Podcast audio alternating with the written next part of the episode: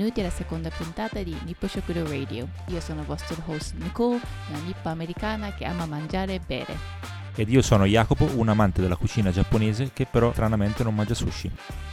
Oggi parleremo del miglior periodo in cui visitare il Giappone, sempre secondo noi ovviamente. Per me non è la primavera, lo so che è il periodo più popolare, ma se devo scegliere una io direi autunno.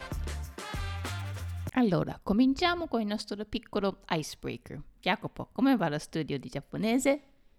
Ma diciamo non benissimo, non particolarmente bene. No, a parte gli scherzi, eh, diciamo ho imparato una cosa, ovvero che ci sono tre tipi di alfabeti, tra virgolette, Ok, ovvero il, il kanji, sì, di derivazione cinese, se non sì, sbaglio. quello più difficile diciamo. Ok, il katakana e l'hiragana.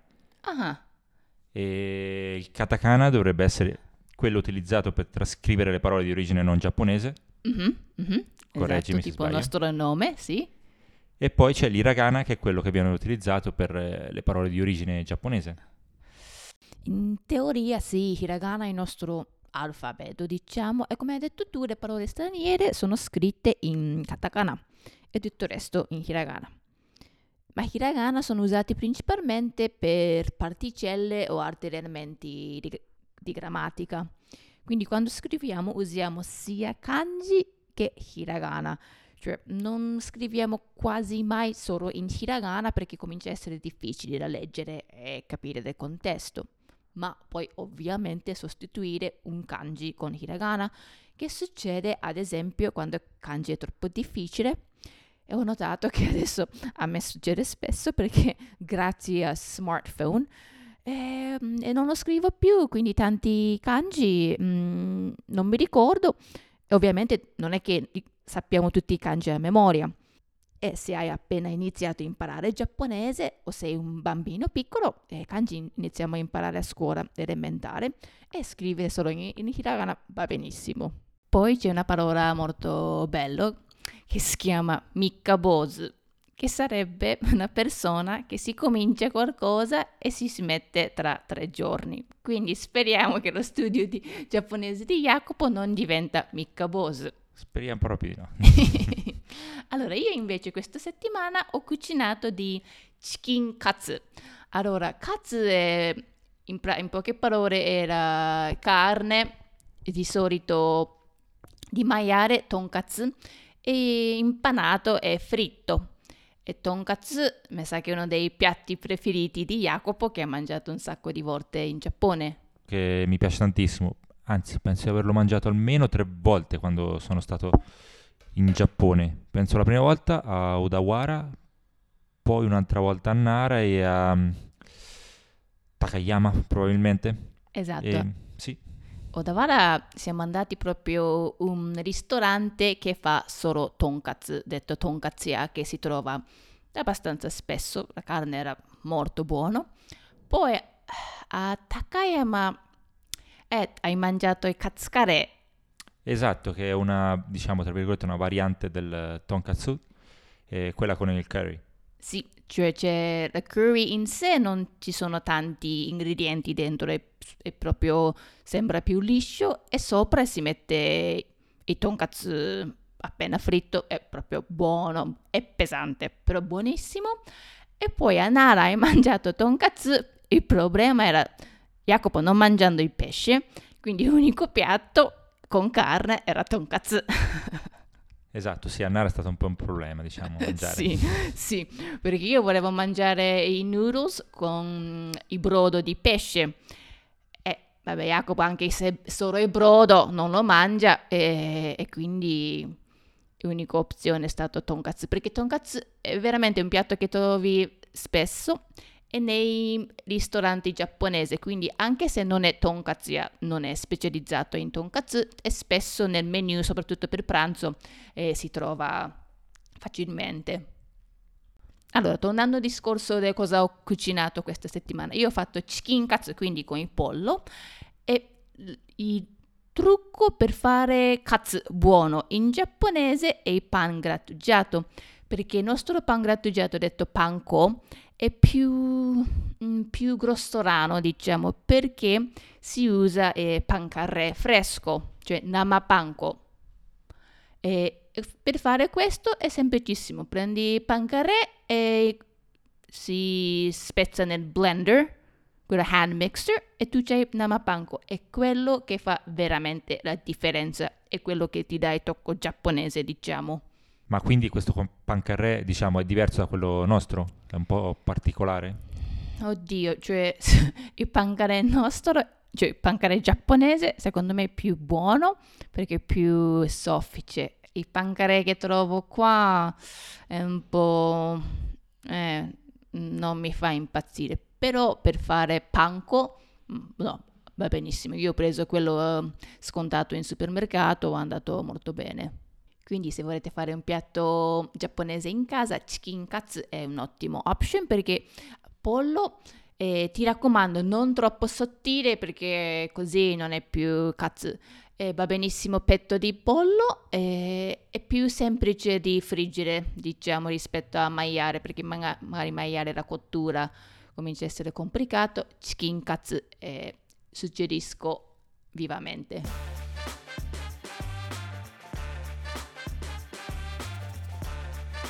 Poi un'altra update che settimana scorsa, scorsa sono andata a lavorare per Fiera del Turismo a Napoli. Allora io ho lavorato per stand Giappone per proprio promuovere il paese. È stata un'esperienza molto bella perché la fiera era aperta solo per chi lavora in settore, eh, to operators, travel agencies diciamo, perché purtroppo ultimo giorno quando è aperto al pubblico eh, hanno deciso di chiudere stand, quindi noi abbiamo lavorato solo con dei professionisti diciamo. E poi eh, era carino perché tanti ovviamente volevano più informazione per Giappone per vendere i tour, ma nel stesso momento tanti tour operators hanno pianificato un viaggio per se stesso, quindi avevano domande personali, diciamo, per come migliorare il loro viaggio. In più, eh, chi lavorava mi era dato un po' di statistiche che era molto interessante eh, che in pratica gli italiani che visitano il Giappone 70 o 80% sono dei viaggiatori mm, singoli, non, non singoli, come, non organizzati, diciamo. Okay, che pianificano da solo il loro viaggio. Esatto. Non l'avrei mai detto, avrei pensato il contrario, pure sinceramente. Io, pure io, io ho pensato magari più di metà vengono con i tour già pianificati, invece no, tanti vengono così da soli e mi sembra che settantina di persone sono delle coppie. 70%. Ah sì, 70%. perché, e, e questo parlando anche con dei um, aziende, è perché tutti vendono per viaggio di nozze. Sì, è una meta molto desiderata come viaggio di nozze, immagino. Molto, molto. E quindi c'era molto interesse per quello. Eh sì, eh sì, perché c'era una signora che ha detto una cosa molto giusta, secondo me, che adesso ha detto, guarda, il Giappone è diventato nuova America, cioè prima c'era questo desiderio di andare negli Stati Uniti, adesso quello è cambiato per il Giappone. Quindi sì, maggior parte sono delle coppie, però 25 del viaggi- 25% dei viaggiatori sono dei viaggiatori singoli, cioè vengono in Giappone da solo. Quindi eh, organizzano il viaggio da soli e partono da soli, diciamo. Sì, sì, completamente, so- completamente soli, ma alla fine pure tu fai in quella parte perché noi non è che siamo arrivati insieme in Giappone, sei arrivato da solo, quindi statisticamente... Sì, faccio parte di quella mm, mm percentuale. Mm, mm. Però 25 è tantissimo perché se fai confronti con altri paesi, eh, la media era tipo 10-15 chi arriva da solo, quindi 25 è un numero molto alto. Poi una cosa interessante dove visitano italiani sono dei classici uh, Tokyo, Osaka, Kyoto, un po' di Hiroshima e il resto ce ne sta pochissimi percentuali, ma se fai un paragone con i tutto altri paesi, ad esempio Okinawa e Hokkaido sono sempre nei numeri più alti, ma per gli italiani no. Che secondo okay. è Quindi questo... c'è una differenza tra i turisti italiani e i turisti di altri paesi? Sì, sì, esatto. E mi sembra che, dato che tanti vengono solo per le nozze, quindi si considera che è un viaggio che si fa solo una volta nella vita, quindi fa quello posti più popolari, il resto non, non Che non viene preso in considerazione. eh, che è un grande peccato, veramente un peccato. E questo ovviamente anche il fatto che non ci sono delle informazioni è un po' un ciclo negativo che non c'è informazione, nessuno va, quindi non diventa popolare.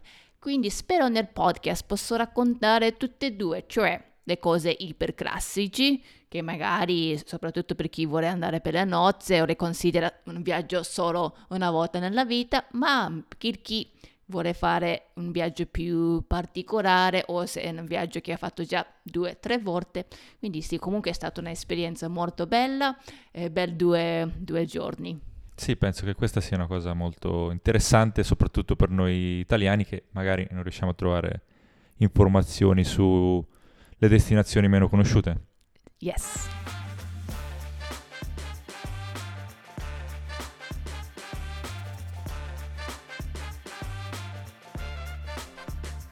Ma quindi Nicola, andiamo più nello specifico. Secondo te qual è il periodo migliore eh, per visitare il Giappone?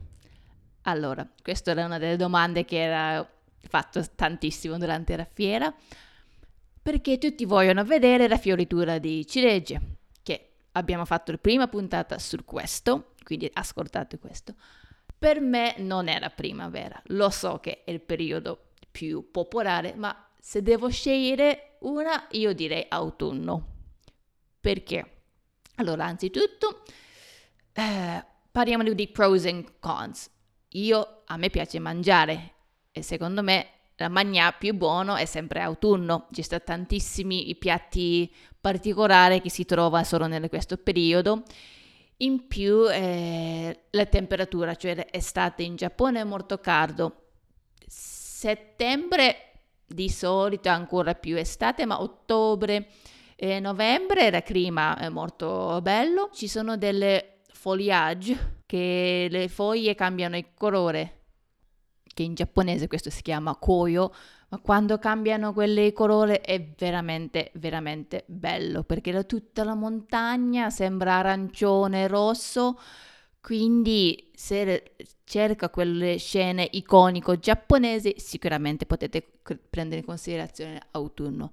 Uno dei grandissimi contro di autunno è le, i tifoni e purtroppo da settembre fino a novembre ci sono tanti tifoni, soprattutto se vai nel sud del Giappone e si secca questo si può rovinare tutta la giornata, cioè non puoi fare niente perché i mezzi non muovono niente e quello sì è, è un problema. Ok, quindi questi tifoni succedono spesso, sono una Sì. cosa... sa- Mm, Adesso con il cambiamento climatico tantissimo, soprattutto la zona di Okinawa e Kyushu, parliamo meglio dopo, e sono colpiti proprio tanti, tanti di ok, tifoni. ok. Mm. Invece Jacopo, tu sei venuto in inverno, com'era inverno in Giappone? Ma sicuramente l'inverno è un periodo bellissimo. Ehm, poi, diciamo, c'è anche un fattore positivo eh, per scegliere questa- questo periodo, è il fatto che i biglietti costano molto meno rispetto a- ad altri mesi. Ad esempio, io sono partito a gennaio, la seconda settimana di gennaio, e i biglietti erano mm, molto meno costosi. Più o meno quanto hai pagato? Ti ricordi? Ho pagato all'incirca 700 euro, qualcosa di meno. Ok, ok, no, not bad. E poi, oltre al fatto del costo, eh, diciamo, da quello che mi hanno detto mh, le persone in Giappone, è un periodo dove ci sono molti meno turisti. E quindi, non- eh, essendoci pochi turisti, eh, diciamo, questo è, una- è un grosso punto a favore, secondo me. Inoltre, avendo visitato la parte delle montagne, quelle che i giapponesi chiamano le Alpi giapponesi, Nihon Eh, Alps. Esatto, Eh, è bellissimo, diciamo, vedere tutte le montagne innevate, è un- sono, sono scenari eh, che tolgono un po' il fiato. Sì, guarda, i- è freddo il Giappone, soprattutto se vai nelle parti delle montagne, ovviamente se nevica troppo può causare dei danni per i mezzi, quindi sì, ovviamente è una cosa che deve sempre tenere in considerazione la neve, però eh, sai, queste cose non si, vera- non si può calcolare, non si sa mai. Esatto, questo un po' in tutti i paesi. Sì, sì.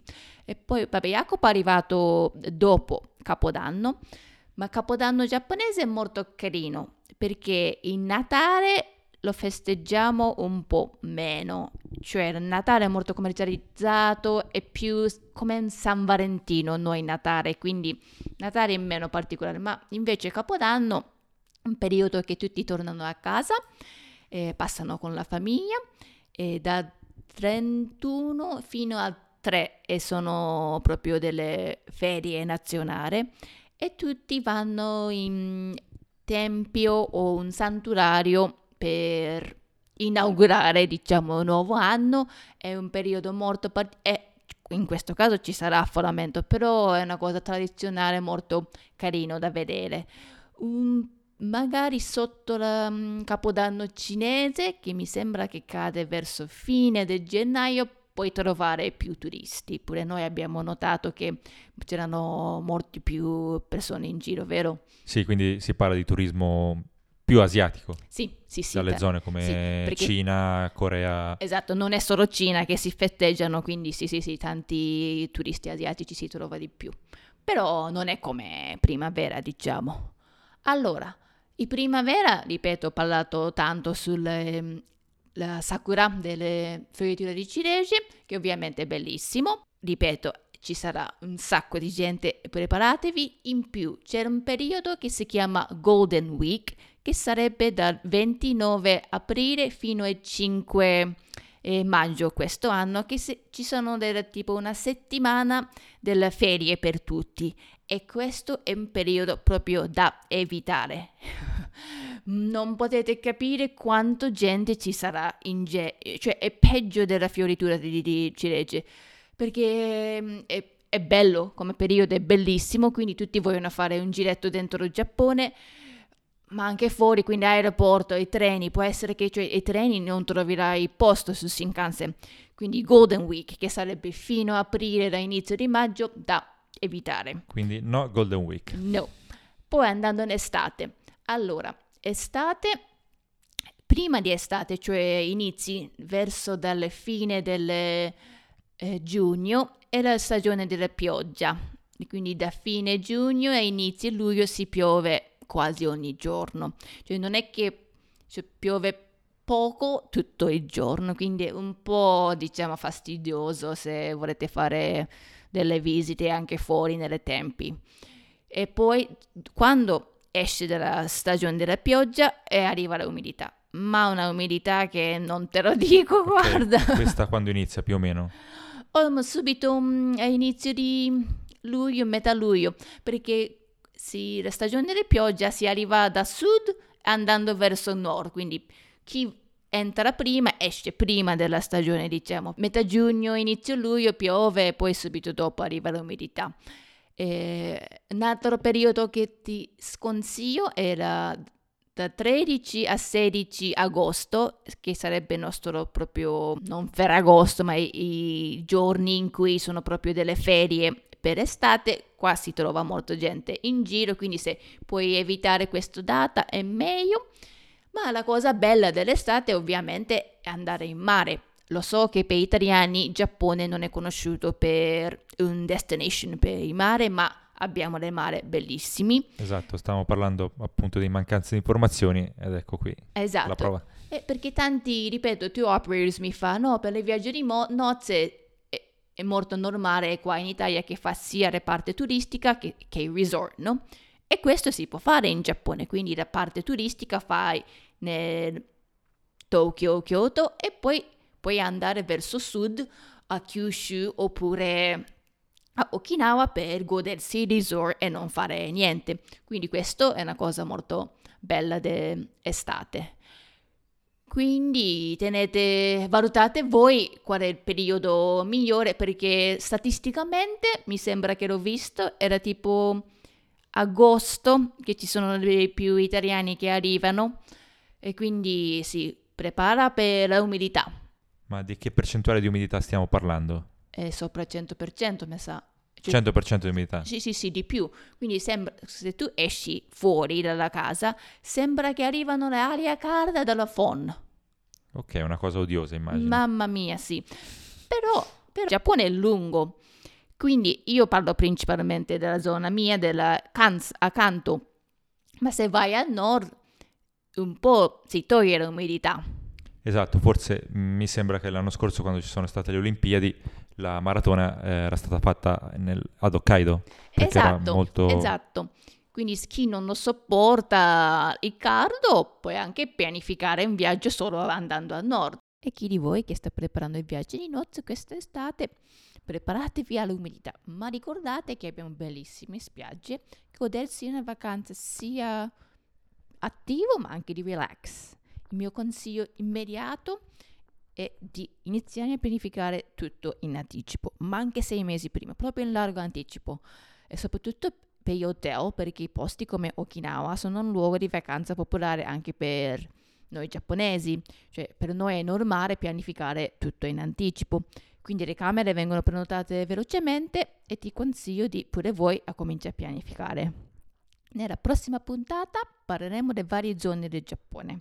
Il Giappone ha 47 prefetture, quindi abbastanza, e come ho detto è un lungo, ci sono 5 isole principali. Da nord a sud cambia molto il clima, ma anche la cultura. Quindi con la prossima puntata spero di poter avere un'idea migliore di quale zona visitare. Ci vediamo fra due settimane. Nel frattempo, se avete domande specifiche su come organizzare un viaggio in Giappone, mandaci un DM su Instagram. Il nostro account è nippo underscore shokudo. Saremo più che felici di rispondere durante il podcast. Otanoshimi.